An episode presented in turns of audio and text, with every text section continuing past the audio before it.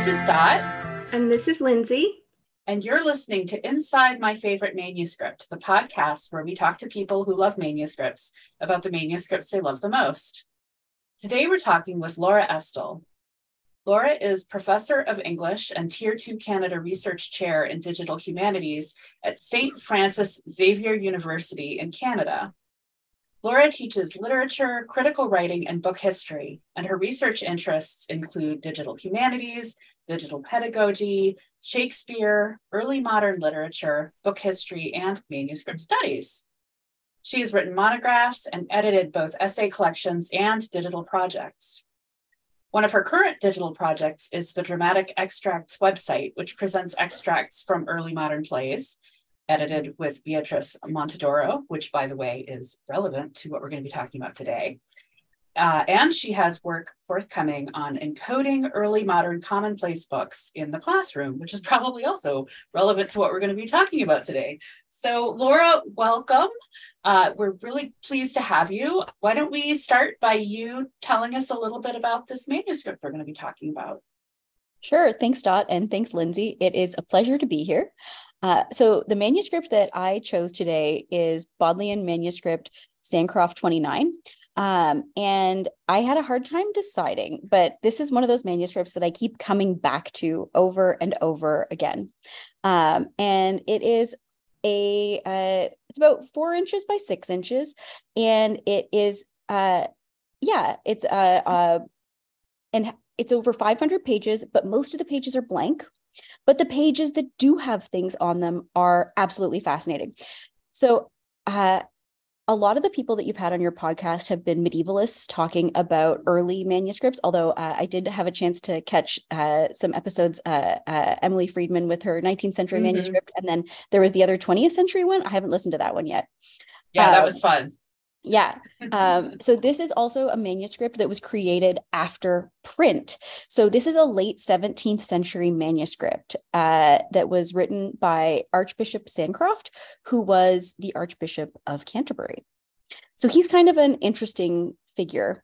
Um, and the reason I care about this manuscript is that I am interested in the reception of early modern plays from scribal cultural scribal culture to the digital. mm-hmm. um, and uh, uh, Sancroft is a really interesting figure in the reception of plays, partly because he is one of the most prominent people that we know who read and responded to plays. So, Sancroft 29 is a dramatic miscellany, which is a manuscript with parts taken from plays and primarily from plays.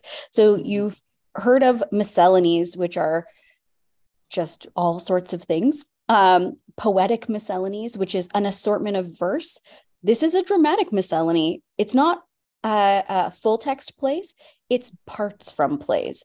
And as I like to say, uh, when someone copies parts from plays, it tells us what they take literally and figuratively from the play. Okay. So I immediately have like two questions, which yeah. you might you might be ready to answer at some later point, but I'm going to go ahead and ask them now. My first question is when you say parts of plays, is this like single lines or is it like bigger sections or is it both? Like, how much are we talking about? So the way Sancroft did it is he's mostly copying single lines, sometimes like a paired line in dialogue.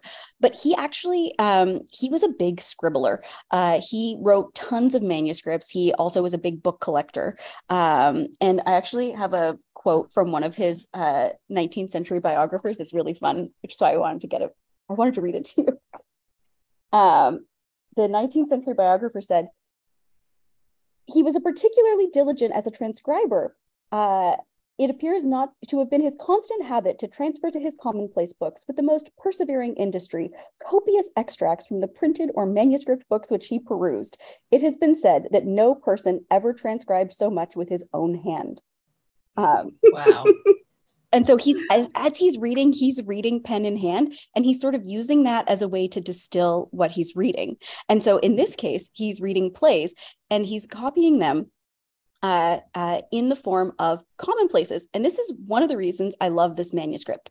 So do you know much about commonplace books or have you do you know do you want me to tell you about commonplace books? Please you should yes. Okay. So Uh, a commonplace book is a kind of printed book or manuscript that's organized usually alphabetically by commonplace heading.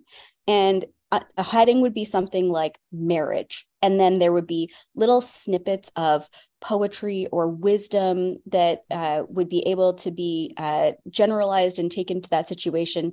And the idea is it is your source of wisdom. So if you are writing something, you can go to a commonplace book uh, and find things. So there are precomposed commonplace books that print uh, these. But it was also one of the ways that people were taught to read is to find things thematically and then sort them thematically as they go. So Sancroft starts this manuscript as a commonplace book and he offers headings. And it's really hard not to do some like deep dive biographical readings about which headings have the most or with the headings that he chooses. Mm-hmm. Um, and then he actually gives up. He's like, no, I can't be bothered to try to sort these materials into headings. I'm going to just copy uh, from the plays as I go in a chunk of text. So here's a line from this person, here's a line from this person. But the thing is, he doesn't say who is speaking ever. Uh, so that's the, the idea is that it's not it's not the plot of the play that's important. It's not what's happening there. It's about um, uh, uh, it's about the idea that you could like take mm-hmm. away.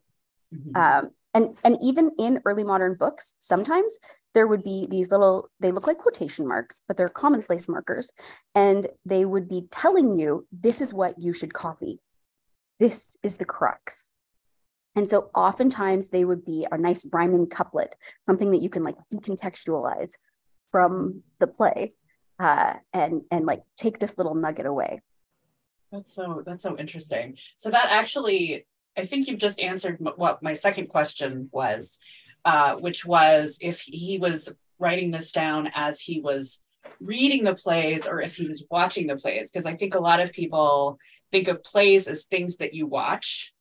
And this is clearly like he has the plays printed next to him and he's like reading them and not what is that correct yeah. or was he would he go to a play and like sit in the audience and like write in his so some people would go to plays and sit in the audience and write in their tables and copy down parts. And uh, uh, some playwrights got a little uppity about that. Uh, Marston and Jonson actually criticized people who would go to the plays for their borrowed wit.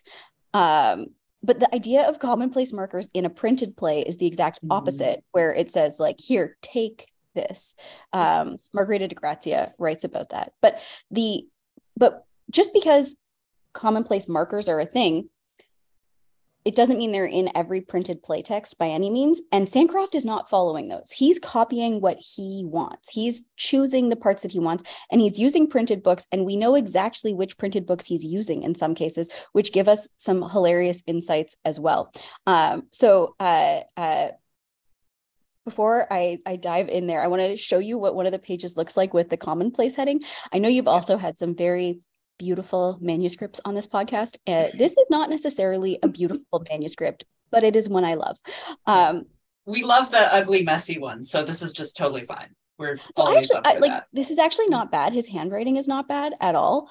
Um, let me see. So can I just put this into the chat? Yeah, just stick it in chat, and then we'll um we'll share it in the show notes. I'll download it and share it in the show notes.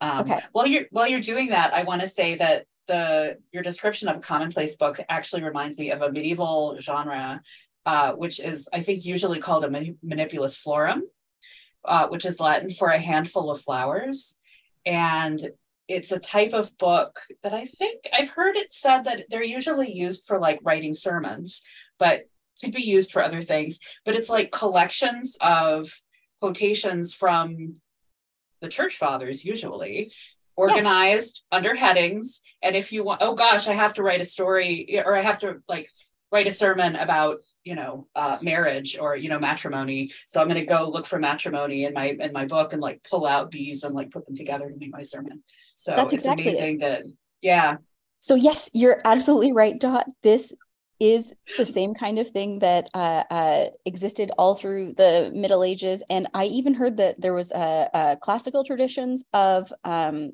copying things by heading. Oh, cool. Um, this is the first heading in Sancroft's in this Sancroft manuscript. There's multiple Sancroft manuscripts. Uh, and uh, it's also one of my favorites. It says profane and debauched atheists. I love it. I love it. um, and uh, uh, you can see here that he's got, you know, uh, three, four selections from plays here. Um, sometimes he has a heading where there's only uh, uh, one line. So, for instance, um, the page for doubt only has one extract under it and the page for fortunate only has one extract and then other times he fills the whole page with ideas so uh, the page for courage is all the way full as is the page for lust interesting i'm disappointed uh, actually that there that there isn't more under profane and debauched atheists i would i'd like there to be more you know you'd think there'd be more maybe he's not reading those kinds of plays though I don't know. Well, he, I mean, he is reading some of those plays, um, uh, but then he gives up on uh, this organizational system by the time he gets mm-hmm. to some of those plays. Right. Um, right. So he's, I maybe I should tell you a little bit about Sancroft so that we understand why uh, uh, why he copies some of the things he copies. So he's the Archbishop of Canterbury, which is the highest religious figure in the Church of England. So it's the Pope of the Church of England. Um, and uh, he is the Archbishop of Canterbury at during the Glorious Revolution. So this is the late 17th century. And what we're looking at here are plays that were published usually before the closure of the theaters in 1642. So this manuscript is mostly taken from plays that are um, considered early modern, like uh, pre 1642, sometimes called Renaissance plays. And he is living after the Restoration. Um, and so he's going back to plays that are uh, uh, more than 50 years old when he's copying them. He has a couple of more modern plays in this, one by Otway, one by Dryden, but mostly it's Beaumont and Fletcher, Shakespeare, uh, Thomas Tomkis, some some people that we don't usually read often, um, and uh, uh, we'll get to an example from Quarles too. I think. Um, so what happened though is that um, James II becomes King of England, and he's Catholic. And this is a huge problem because in England, he was actually the last Catholic king ever to be in England. And um, there's a big concern, right? What happens if uh, uh, total geopolitical warfare breaks out? Is he going to uh, just follow step with the Pope, or is he going to have England's best interests at heart? Um, and so this is like well after uh, the Reformation has even trickled over to England. So Sancroft is the Archbishop of Canterbury then, and he swears fealty to James II. But James II gets deposed during what's called the Glorious Revolution by William and Mary. And so William and Mary are um, uh, they're good they're good Protestants. Um, and uh, uh, it's in 16, 1688 that they take the throne. Um, and Sancroft, he was actually one of the people who sort of led to James James's deposition because he uh, signed. He's one of the seven bishops, is what they're called, who signed uh, uh, off on um, criticizing the king for like making a declaration of indulgences, which is like a super Catholic thing to do. And he is sort of a staunch Protestant. Uh, he, mean, he is a staunch Protestant. Um, so he sort of leads to the king's deposition. William and Mary come to the throne, and he refuses to swear fealty to William and Mary because he's already sworn fealty to James, and James is not dead. And so he is the most prominent member of what's called the non juring schism. So he is this deeply principled man who is also incredibly bookish and some people argue like not great at his job because he likes books. So like he's he would rather just be reading you know? And so when he copies things about profane and debauched atheists like it truly uh, uh, brings me it brings me joy to read what he's copying there.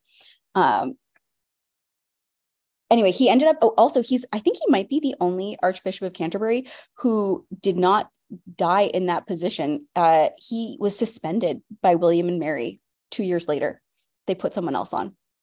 Oh gosh. Was it because he refused to Yep. like swear fealty. That was why they because he refused yeah. to swear fealty from and so that he's he's um it's called non-juring was what it was. Mm-hmm. So yeah, he was a non-juror for his whole life. Interesting. Yeah. He died three years later after his archbishopric was taken away. Oh gosh, poor guy. Yeah. But he liked to but he liked to read older. I'm really interested in this that he's reading older plays. Was that just a taste thing or why why was he reading older plays? So he was reading everything. He actually uh, donated his library of over 6,000 books to Emmanuel College at the University of Cambridge. Um, and, and, but his penchant for reading older plays is not a unique thing. So in 1642, if we take it back 50 years, the Puritans closed the theater during the English Civil War um, because theater is dangerous. It's got men dressing as women. It's lascivious. It's tantamount to dancing. We got to close the theaters. So they close the theaters. And during this time, there is, there's no, you can't legally perform plays in professional theater. So there's a couple of workarounds. You can still publish plays. So plays mm. get printed, including new plays and reprints of old plays. Um, that sometimes things are put on called drolls, which are like these little scenes with some um, music, but it's not a full play. And sometimes people will put on something and they call it an opera because that was a loophole as well. Um, but it's not until uh, 1660 when uh, Charles comes to the throne uh, that the theaters are reopened, and that's called the Restoration. During the time period of 1642 on is where we get the first dramatic miscellanies, the 1st mm-hmm. manuscripts that are entirely taken from parts of plays. So before that, it's not until about 1590 when people start copying parts from English professional plays into their um, notebooks. But it's in 1642 after the theaters closed that people are actively seeking out plays and actively copying from plays. And even after 1660 people are seeking these plays out partly because uh, uh, of this idea that it's a nostalgia. The idea that pre-1642 theater is somehow just better. Yeah. and in some cases but not all cases it's also a royalism right? Like the theater is was closed by the puritans. If you like plays you are a royalist. You are mm. going to copy from uh, from from plays. So uh, there are a number of dramatic miscellanies. There's not that many um, that we know of but i'm sure we'll find more um, and some of them are actually one of them we know was copied while the theaters were closed this one is copied after they've reopened but is still primarily going back to the pre 1642. Um, and there's another example in the Lansdowne collection of the British Library that's uh, even later, around 1700, all Shakespeare. Wow. So, yeah. That's really yeah. interesting. There's a lot of there's a lot of reasons, you know, behind that. I love the like the whole political thing and the royalist thing. That's just so fascinating to me. Yeah. Um, and so the thing also about uh, uh, these manuscripts is that um, people they're not copying verbatim from plays all the time. They're sometimes copying verbatim, but sometimes they are changing what they copy. And so when Sancroft gets to Measure for Measure, I don't know if you guys know that play very well. It's a Shakespeare mm-hmm. play. One of the big parts, one of the big plot points involves uh, uh, uh, a sister being forced to give up her virginity um, and Isabella says, and I'm going to read you Shakespeare's original, and then I'm going to read you to what, what Sancroft changed it to. That he had but 20 heads to tender down on 20 bloody blocks, he'll yield them up before his sister should her body stoop to such abhorred pollution. And Sancroft puts it in the first person. So you want to talk about like martyr complex here. Nay, had I 20 heads to tender down on 20 bloody blocks, I'll yield them up before I'll do it. Were it but my life, I'd throw it down as frankly as a pin. Oh my. And so it's really tempting to believe that he is positioning himself as the Mhm. political religious martyr based on biography that we know of him. Mhm. Mhm. So he so he changes things that he copies. Yeah. Um, Interesting. but so this page uh, that we're looking at, profane and debauched atheists, is uh, uh, you can see that there's a number two next to the uh, second little bullet point here, Mhm. and that is because he starts off and he numbers which plays he's taking things from. So let me show you his table of contents. Well, his abandoned table of contents. Oh, that's very short.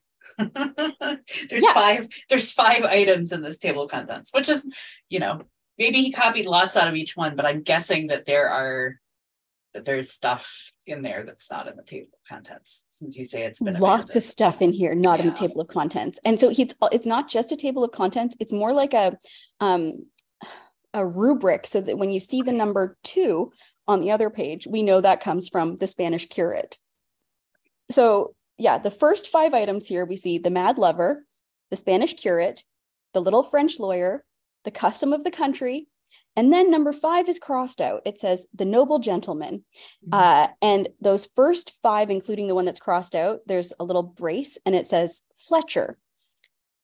These are the exact order that it comes from in the Beaumont and Fletcher folio of 1647. So we know that he's reading a collected works of Beaumont and Fletcher. Or at least he's trying to read a collected works of Beaumont and Fletcher, and then he gives up. he stops after four plays. right. And he says, instead forget the last one and Yes. scribbles it out. yeah he, he switches to um uh the virgin widow by quarles is what that says um and i'm gonna see if i can put a link in the chat for you here uh so you can see the uh the title page uh, the table of contents in the beaumont and fletcher it follows exactly what he's copying so what I really like about this manuscript being a manuscript after print is that we can Yep. see him interacting with printed sources. And here he starts in with Beaumont and Fletcher, kind of abandons it. He doesn't he doesn't even get like a quarter of the way through this massive tome of plays. Yeah. Uh, no, there's probably like 30 plays listed here. There's a lot in this table of contents. So not only does he abandon the idea, it's like he it seems like he sets out that he's going to read the whole works of Beaumont and Fletcher, which he identifies as being by Fletcher, which is a common um, uh, mo- people do attribute most of the plays primarily to Fletcher. Um, but he also abandons his whole organizational system. So let me open up a page so that you can see uh, what it looks like after he stops using commonplace headings. So in this case, he just starts uh, and copies from whatever part of the play interests him and then goes down in order. So Mhm. on the left, you can see that there's a little bit of um, a heading. It says it's hard to read because it's small. His writing is so teeny because this is not a big manuscript either Mhm. um, it says the devil's law case and the part on top of that little line where he tells us um, uh, where he tells us he starts the devil's law case is actually from a maidenhead well lost by Heywood so this is webster's the devil's law case and the first line from it says when women go to law the devil is full of business and the rest of the manuscript is written like this where he just goes from play to play and gives Mhm. the parts of it that he uh that he likes Yeah. And he's got little lines. It looks like he's got a little a little dash that starts maybe each section of what he's written instead of the number previously there was the number and this is just like dash dash dash so you can tell like where a new section is starting or a new Yeah. line.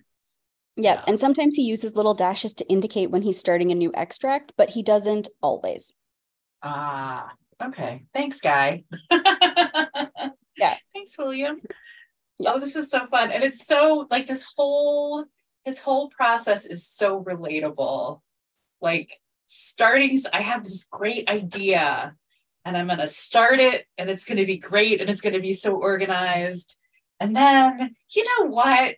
No, this is much easier. I'm just going to read them and and like make like I write I have written notes on articles that look like this where you're just like, I'm just going to write out everything. I'll worry about organizing it later if I ever do. I just, I, I'm feeling, I feel like I'm feeling him. I'm getting him on some kind of level. I don't know.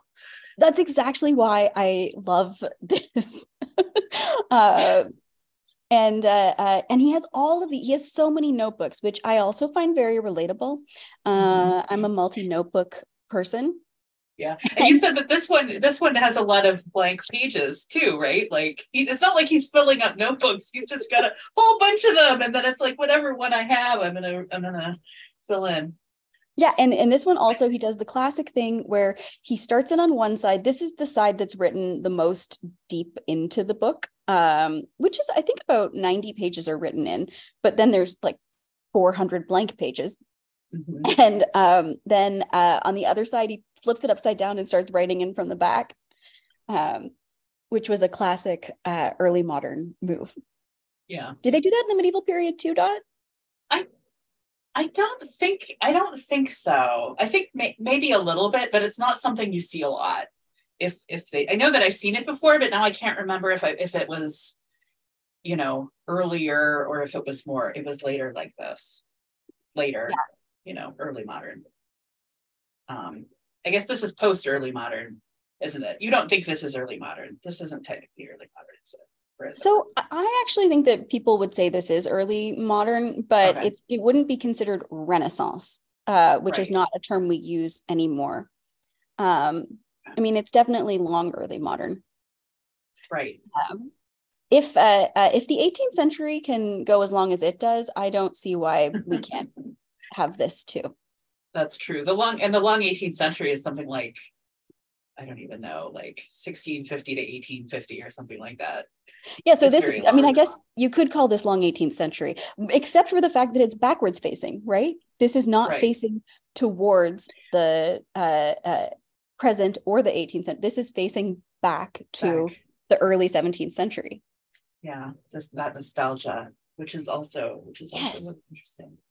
Yeah so what I think, uh, so what I love here is that we see uh, uh, what he's taking from the plays, and we have some indication of which sources he's copying from. But I want to give you another example of one of the books we know he's copying from. So I put a link in the chat to uh, uh, you can see the uh, third impression. This is the 1664 Shakespeare Folio, and it's the Shakespeare Folio that prints the plays with never before printed Pericles, the London Prodigal, the history of Thomas Lord Cromwell, Sir John Oldcastle, Lord Cobham, the Puritan Widow, a Yorkshire tragedy, and the tragedy of Locrine. So these are Shakespearean apocrypha, except for Pericles, that get printed as the works of Shakespeare. I was going to say I have I've never heard of these. I'm like these are new to me. yeah, yeah, it's the lesser known hits yeah. so they're not actually Shakespeare, except for Pericles, which is uh, Shakespeare co-wrote, um, and uh, uh, the and Sancroft uses this edition of Shakespeare's complete works. Oh, interesting. And so we know that because he takes a couple of lines from a number of these plays, from Sir John Oldcastle, from The London Prodigal, um, but he also takes a full page from Pericles, which is more his MO for most plays. He takes like a fair chunk of.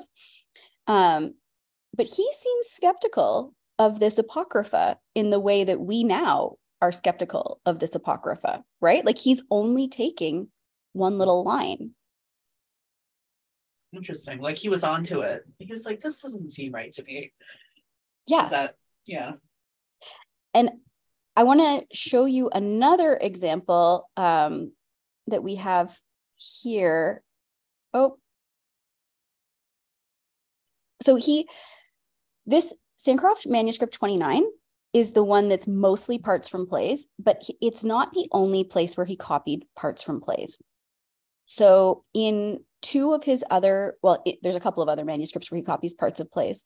Uh, let's see. So do you see how familiar this book looks? If I didn't tell you this is a different manuscript, you'd think same manuscript. It's this, yeah, the writing's the same. The margins, the mar the there's not as much margin here as the other one. That's the only thing that I would say. The other one has more margin, but it, it looks the same otherwise. Yeah. Yeah. Um, and what is a little bit harder to tell here is that this is Sancroft manuscript 53, uh, and it is a poetic miscellany. So, what it has is larger chunks of text instead of in that other one where it's like a line from here, a line from here, a line from here. This is a full chunk of text, which is the epilogue to Every Man in His Humor, a Ben Jonson play. Um, and so, in this one, he copies some uh, uh, he's not only going through and taking one pithy saying. Is it's not about the aphoristic one-liners. It's about a larger chunk. So he has uh, he copies a song from Othello and a song from Cymbeline in here, and the idea is that um, he's taking them as the whole unit. And if you look at the play, like if you look at where he's copying them from, they're actually typographically differentiated from the rest of the text in the printed play too. So like they're like they're printed as poetry and he's mm-hmm. taking them as poetry and putting them in his poetic commonplace instead of his dramatic commonplace because it's poetry. Is that yeah. Am I understanding that? Yeah, that's yeah. And then he has another uh miscellany, uh, which is uh 97 and let me open up that picture and show it to you too. And in Sancroft manuscript 97, he has some Shakespeare parts, but what but in this case, uh, the parts from these plays are not taken from the folio. So he was actually reading in quartos, which are the individual play editions that were published first. Uh, although by the time by the time he's reading Shakespeare, he could read from the first folio, the second folio, the third folio, which is new and improved with all these added plays, uh, or those individual play editions. So actually, it's a uh, the Bodleian Library gave up their copy of the Shakespeare First Folio and replaced it with a third. You know, like librarians, you got to do some weeding. You want to get your best edition, get the one that has more plays. Um, and they only uh, uh, got back like recently uh, got back mm-hmm. their copy of the first folio. Oh my gosh, it's amazing that it was still around. Do you know where it was? Who had their first folio? I think they they identified it because it had um it had been changed to one of the desks in I think Duke Humphrey's reading room. Um, uh-huh. and so they identified it from that. And I believe it was uh, uh, in a private owner, but I can't remember. Oh, that's so funny. That's so funny but yeah, as a librarian, like, yeah, you gotta you gotta update your collection and weed things out. That's hilarious. Get the new edition. I love so, it.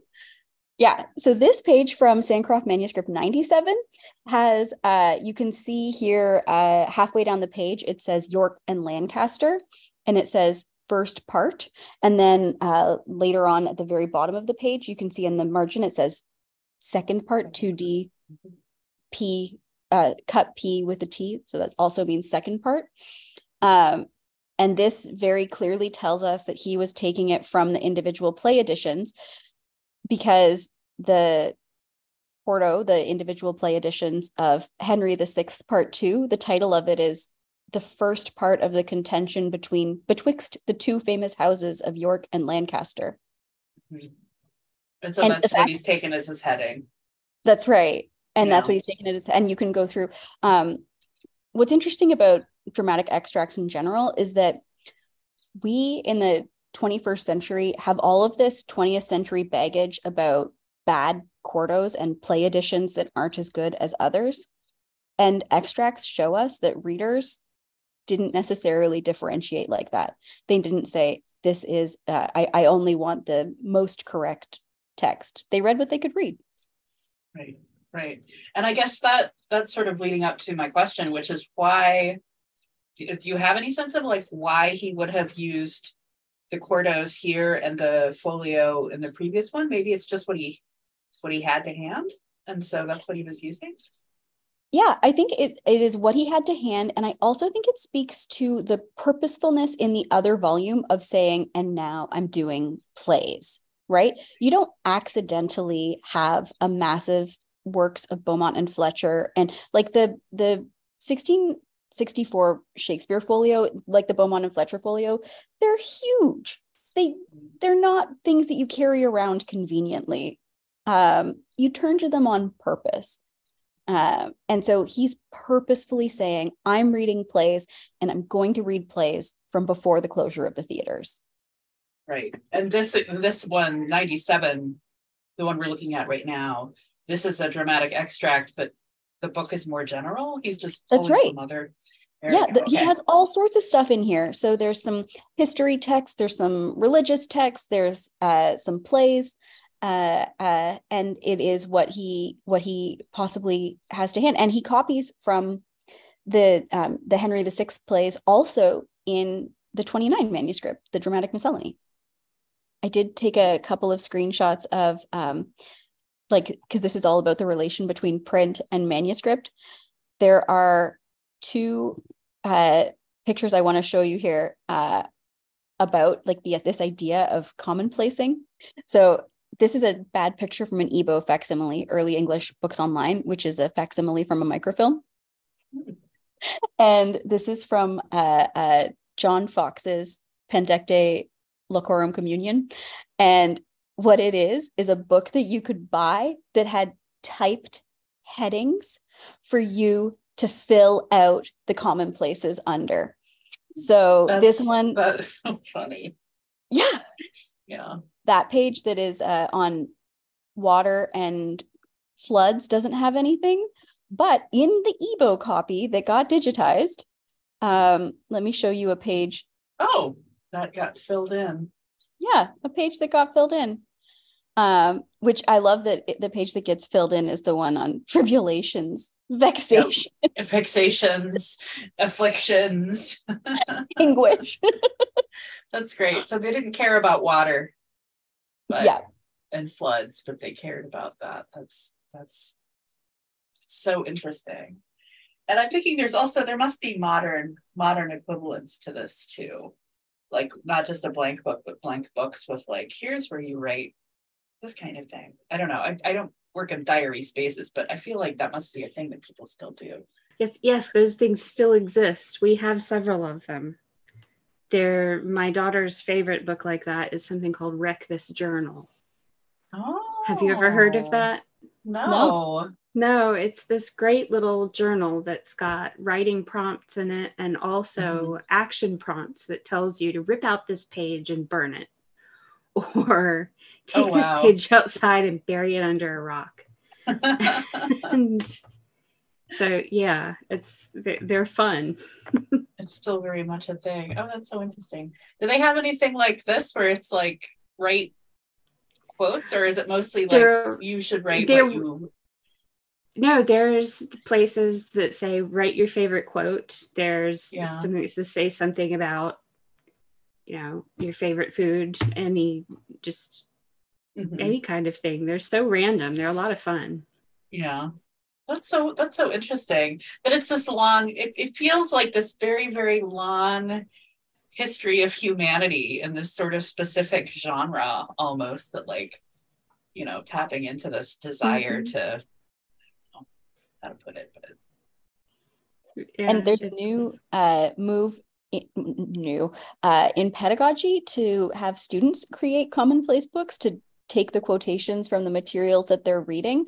Um, Vimala Pasupathy had one of the first articles about this, and uh, the piece that you mentioned that I have forthcoming this year, it's in an entire collection about teaching with commonplace books mm-hmm. and teaching commonplace books. Yeah, it's really neat. It seems like something that should be, you know, interested. Like I'm interested just listening to you talk about it on the podcast. I think it's I wish that I'd had professors teach me with commonplace books before. Maybe these would have been different. I don't know. It's fine. My education was fine. I'm very happy. I have no complaints. Yeah, I find the thing about these books, firstly, the way that we undertake research now makes our research into these books m- much different than it could have been even 20 years ago. So when you look at a manuscript and you know that it's a bunch of quotations taken from someplace, how do you recognize where those quotations are from before Google? Before mm-hmm. massive amounts of digitized yeah. texts, before uh, uh, literature online was one of the the first ones, before EEBO TCP, before Google Books, HathiTrust, um, that's where you mm-hmm. figure out where all of these things are from. And so you end up sort of reverse engineering some of this. So Sancroft is uh, uh, nice in some ways where he gives us the number code to start, where he starts with the Fletcher, and then he gives us at least a little title in the margin for what he's copying. But a lot of people who copy dramatic extracts give us nothing. It doesn't even tell us where one starts and one ends, and we don't know what play it's from or who the speaker is or anything like that. Yeah, so mass digitization has helped a lot in that regard, just in terms of making it easier to to find yeah. their references. Yeah, and it's also interesting. Um, so we were talking about uh, manuscripts after the age of print. Um, mm-hmm.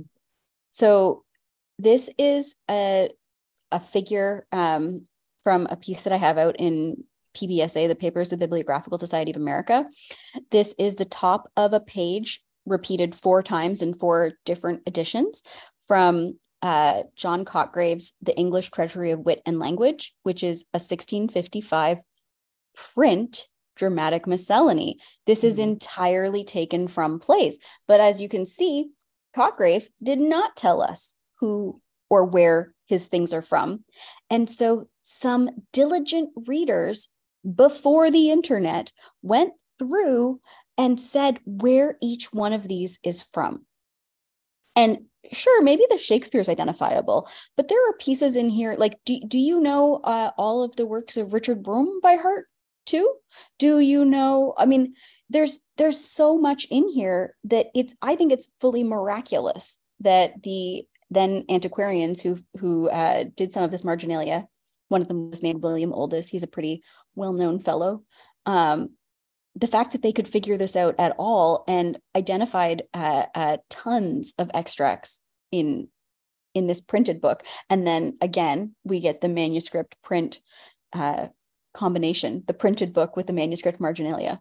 That's so interesting. So there's a four there's i guess it's five lines and then there's a line. It does look like the line is printed. So they did he did separate the different bits which helps.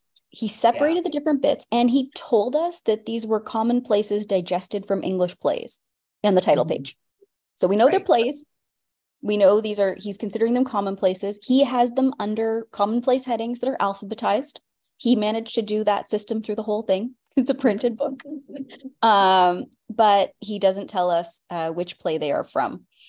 Um, that seems like a oversight like it seems yeah. like that's something that you'd want to know, but maybe not. Maybe, maybe the important thing is the idea, as you said earlier, like the idea and where did you get it? Who cares? Right. Know. Because also now it's your idea. Now you're going to use it. Mm-hmm. Mm-hmm. Right. Uh, yeah. Yeah. I feel like I, I've been the last few days, I've been sort of overwhelmed think, reading about what's happening right now with AI, with generative, generative AI, and like basically you know, machines taking writing, usually without consent, right, from people and like churning it and like st- spitting it out. And this idea of like taking an idea is just, it's really, I don't want to say anything bad. Like, I think these are, these are really interesting historical artifacts, but like putting the AI piece sort of in there as part of this history is kind of interesting. I don't know. What do you think of am I do I have something here, Laura, or is this just me being overwhelmed because this is what I've been thinking about? So uh, I have a couple of thoughts on on this. I think that uh, AI would uh, like is a version of commonplace culture and the idea that you take an idea and you make it yours and you don't cite it. But this is also why AI can't pass uh, an English undergraduate essay because an AI doesn't know how to use quotations as textual evidence and mm-hmm. incorporate them grammatically and cite them. So right. that means yet. I mean, I'm I wouldn't put it past AI to figure that out soon. Right. Yeah. But Uh, there's a really lovely um, website. Uh, it's called Commonplace Cultures, and this is 18th century. You were asking about what the future of this is from, mhm. uh, or where the future goes. Uh, and this is actually a way where you can trace chunks of text that get moved into later uh, versions. And the thing that's fascinating about this is that uh, so uh, when we look at my interest is what people took from plays. But the thing is, the playwrights are Tiffany Stern calls them play patchers. They Mhm. are not thinking about something all the way from scratch. They're taking things from other sources themselves. They are often using existing commonplaces or existing songs, especially prologues and epilogues. They're stitching them together into a unified whole that then get disassembled and reused in their component parts as well. The 18th century, uh, there's a tradition of beauties, is what it's called, where you would have longer extracts, which would be like a really good speech. Interesting. So I'll put, a, I'll include a link to this, to this website too, if people want to take a look. You know, what are you thinking, Lindsey? I can't help but look at what this fella did, and especially when he was sort of self-inserting into the passages, and it just makes me think about fan fiction Mhm. and you know the people who you know like well this ver- version of the play is the purest. We can't possibly consider these things. I'm thinking about can't help it star trek star wars fans um, and the purity of the original trilogy. Uh-huh. and i just love thinking about how long we have thought about things like that in these similar ways. And i have to say that what's his name sancroft? I think he has raging adhd and um just seeing the way that he set out to do something big and grand is like nope I, i'm just going to do it for me. Now did he expect other people to use his manuscripts that he filled out or was this just an exercise for him to do That's a really good question. Um, so he did bequeath his library, and he probably knew that his manuscripts would be preserved after his death, but there's not really an indication that he was expecting other people to use them as he was going. But we do have other instances. So um, one of the other uh, dramatic miscellanies, which is uh, in the British Library right now, this is my cat. Uh, yeah. uh, is compiled by Abraham Wright. It's British Library Additional Manuscript 22608. And that manuscript, he actually has a note that to his son to say to buy more plays like these, go to this bookseller bookseller in St. Paul's. And so he expected his son not only to read and use the little pieces that he took from it, but also to perhaps continue the tradition. Mhm. Well, that's interesting. Does anywhere does he talk about you know having a favorite play, or was there one that he just kept going back to time after time after time? So, uh, Sancroft did not leave commentary on his plays, but what you could do is you could look to see the plays that he copied more from and copied less from. But uh, Wright, the fellow I was just mentioning, he actually wrote about two or three lines on every play that he read. So, uh, um, he liked to Wright liked Othello, but uh, thought Hamlet was only okay. Um, but Sancroft, so as I mentioned, some of the plays he only copies a couple of lines from would be like the Shakespearean Apocrypha in the uh, third folio. But then what I love about uh, Sancroft too is that when you go to this source, then I get to go and read a bunch of plays that I had never read before. So I'd never read Quarles as the Virgin Widow until Sancroft read Quarles as the Virgin Widow, and then I'm reading Sancroft, so I get to go read the Virgin Widow. Um, in and this is also really interesting because it makes us think about canon too, right? So if there had been a folio published of work by Quarles, would Sancroft had gone and tried to read every play in that folio like he did with Beaumont and Fletcher?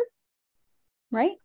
Um, and so you can also look at uh, uh, the like both the number of little pieces that he takes or the amount of pieces that he takes.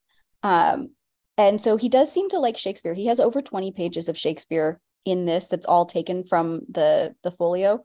Um, and one of the ones that he doesn't take too much from is um, uh, A Maidenhead Well Lost, but he does seem to like some of the John Webster plays. He wrote uh, usually fairly bloody tragedies. Mm-hmm. Um, but then uh, for Wright, who's one of the other people who compiled uh, Dramatic Miscellany, um, he copies a lot of James Shirley, m- much more James Shirley than Shakespeare. And uh, he also copies one of my favorite bad plays now. It's by William Peaps called Love in Its Ecstasy. and it has sorry that just sounds like such a cheesy romance title. I oh. I, I love it. Yeah it's got everything you want. Disguises sheep that's everything you want. That is everything i want. He read my mind. It's a royalist pastoral oh my gosh i love it yeah so i one thing I, I love about these manuscripts in general is that they encourage us to go back and read things that are not reprinted and that are not taught anymore. So, the project that I'm working on with Beatrice Montedoro at the University of Zurich is DEX, a database of dramatic extracts. And in that, what we are doing is we're transcribing all of these extracts because right now it can be hard to even know what's out there. So, a lot of extracts are listed in Peter Beal's catalog of English literary manuscripts, but Beal only lists plays by canonical authors. So William Peaps tragically does not make the cut. um, and uh, uh, some of them are also listed in, say, the Folger Union First Line Index of Verse, but that's only if things are copied as poetry. So we had one example of a Sancroft manuscript where he copies a piece of the play as a poem. But the rest of it, like Sancroft's 29, none of that's in the Folger First Line Index because that first line index is about poetry. Mm-hmm. Um, and even if you go to any of these sources that list them, you can't see what's been copied. So, what's been challenging and interesting for us is that we offer the transcription of what's in the manuscript, and then we try to offer a transcription of the play except that there's more than one version of these plays, right? Mm-hmm. And especially when it's been changed from what is in the play, we are not always certain. Like it's great in Sancroft's case here, where I'm like, I know these two folios that he copied from, and here's a specific quarto that he used. But we can't always be that certain, too. So, which version do we count as the original. And also uh, as dot mentioned sometimes people are copying uh, they're jotting things down while they're attending a performance. We know um, edward pudsey did that in his manuscript. So what is the original version then? But we like to give that because sometimes you need to um, it would be really hard to search otherwise. So because sometimes they do things like change a really big word uh, sancroft changed um, changed the measure for measure into the first person, a keyword search would probably still get you like head, blocks, things like that. Um, but there's a line from a Fulke Greville play that is treason is like a basilisk's eye. And one compiler changed that and used a synonym for basilisk. Treason is like a cockatrice's eye. Mm. And you're never going to find that unless we encode the other version of that as well. There's so much interesting uh, here because I know in previous episodes, and I can't think of exactly which ones, but I know that we've talked about the issue of modern um, modern scholarship being sort of in um, I'm gonna have trouble thinking of what the word is, but um, being more sort of segmented and broken and wanting to like put things in boxes. So this thing about, well, it's poetry, it's drama. And like clearly he was doing this too, right? Because he has his dramatic miscellany and he's got his um poetic miscellany.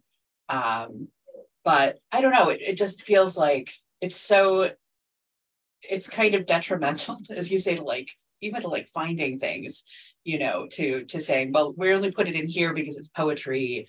And sure, it's in the play, but it's really poetry or it's not, or this thing. And like instead of just putting it all, I don't know, instead of just putting it all in, it's, it's like put it all in and let let people sort it out. I don't know. Yeah. And I have to say that our project is not doing any better on that because we're saying, oh, just the drama, only the drama Yeah. bits, leave out the rest, and only the drama that's from uh, uh, early 20, early 17th century. So, Yeah. for instance, we would skip the Otway and Dryden extracts in this manuscript. Um, Mhm. The way I look at it, though, is that these are it's a puzzle, and we're all trying to reconstruct this puzzle of our literary and cultural past. And if we can put in a little piece here, we can see how they all fit together a little bit better.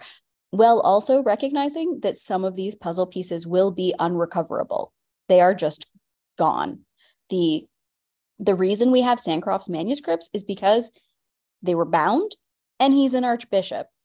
This is why they've survived. Uh, the survival rate for unbound manuscript pages is, uh, I think Heather Wolfe and Steve May estimated at one in 10,000. So, yeah, what what survives? That's also uh, something we have to think about too, which is why I really enjoyed the episodes that you had on fragments and things like that. Mhm, mhm. Yeah, yeah. And what I think a lot of people, this is going to be going off on a little bit of a tangent, but oftentimes when you, you know, manuscript digitization, as I've got my hand up and it's like, it's over here, far on the right. But like, we talk a lot about what gets digitized, but you can't really talk about what gets digitized without talking about what got collected in the first place. And what got collected in the first place was oftentimes about the whims of, you know, whoever it was that was doing the collecting, which in reality was often like rich white men. So whatever rich white men were interested in at any given time in history, you know, there's going to be a lot of great stuff that didn't get collected. So we don't have it at collections. So it's not going to get digitized. And so what you end up, if you're looking for manuscripts on your computer, it's a tiny, like tiny, tiny fragment of what was in the world, you know, from now all the way back in history. So, and this is a great example of that. This, well, if it wasn't bound and it wasn't by the Archbishop of Canterbury, you know, then who who knows? Like maybe there's some that's saved, but a lot of it is just going to be gone. Yeah. and it just is. Yeah. I really like uh, some of the work on recipe receipt books uh, uh, as a corrective to that by turning to the women's domestic manuscripts. Um, I think that's been a really lovely, but as you say, like that's still, there's only still a fraction of those that are preserved. Um, Mhm. yeah. We've been talking for quite a while, so we should probably think about maybe uh, bringing it to an end. But before we do, Lindsey, do you have any last questions or thoughts for Laura? A couple of questions. I would love to know personally what your favorite work of Shakespeare is. Oh, that's a good question. Um, so my favorite work of Shakespeare changes and it depends on what I am specifically working on. So for a while, if you'd asked me that, I would have said Richard II. Um, now I might actually say King Lear. Um, that's what I'm I'm interested. I'm I'm doing a little piece on that. Um, and the thing I love about reading Shakespeare and early modern drama in general is that it changes when as you read it as who you are and what you've been thinking about. And i also love reading it through early readers and thinking about what an early reader has interpreted for me um, as well. So anyway right now i am fascinated by king lear. That's a good choice. Um, second question I ask this of most of our guests is if you could spend time with a manuscript, any manuscript in the world, what would it be and why? i did know that you asked that question of many of your guests of course i didn't prepare an answer for that um, which I should have. So, what I will say is, we don't have. So, if we think about Shakespeare, we only have one manuscript that might have his handwriting in a play, which is the Sir Thomas More manuscript. And I've had a chance to see that in exhibition with big glass, like very fancy. Um, but we don't have his manuscript of King Lear. We don't have his manuscript of Othello. Um, And I'm actually a little bit convinced by Leah Marcus's argument that even if we had those manuscripts, it wouldn't clarify things for us. Because as soon as we get manuscripts involved, things get even messier than in print. And there are, it is opened up to even more interpretive possibilities. So if I could spend time with any manuscript, hmm, I think that I would want to spend time with a play, like a lost play manuscript that no one else has ever seen. One of the ones that we don't have evidence of, or that we only have evidence of from the title, like Cardenio or Love's Labour's Won. I want to be the first person to read a 17th century play, even if that 17th century play is not great. That's a great answer.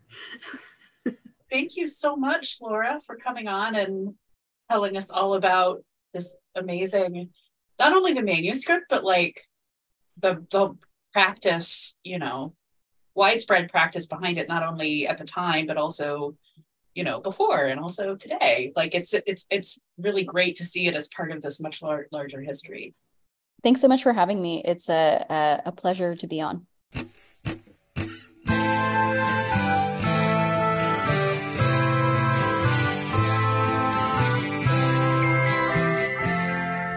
Thank you for listening to Inside My Favorite Manuscript. Please, if you enjoy the podcast, leave a rating or a review at Apple Podcasts or wherever you listen. Our website is insidemyfavoritemanuscript.tumblr.com, and there you'll find posts for all our episodes and a link where you can contact us directly. We'll be back again soon with another conversation about manuscripts and why we love them.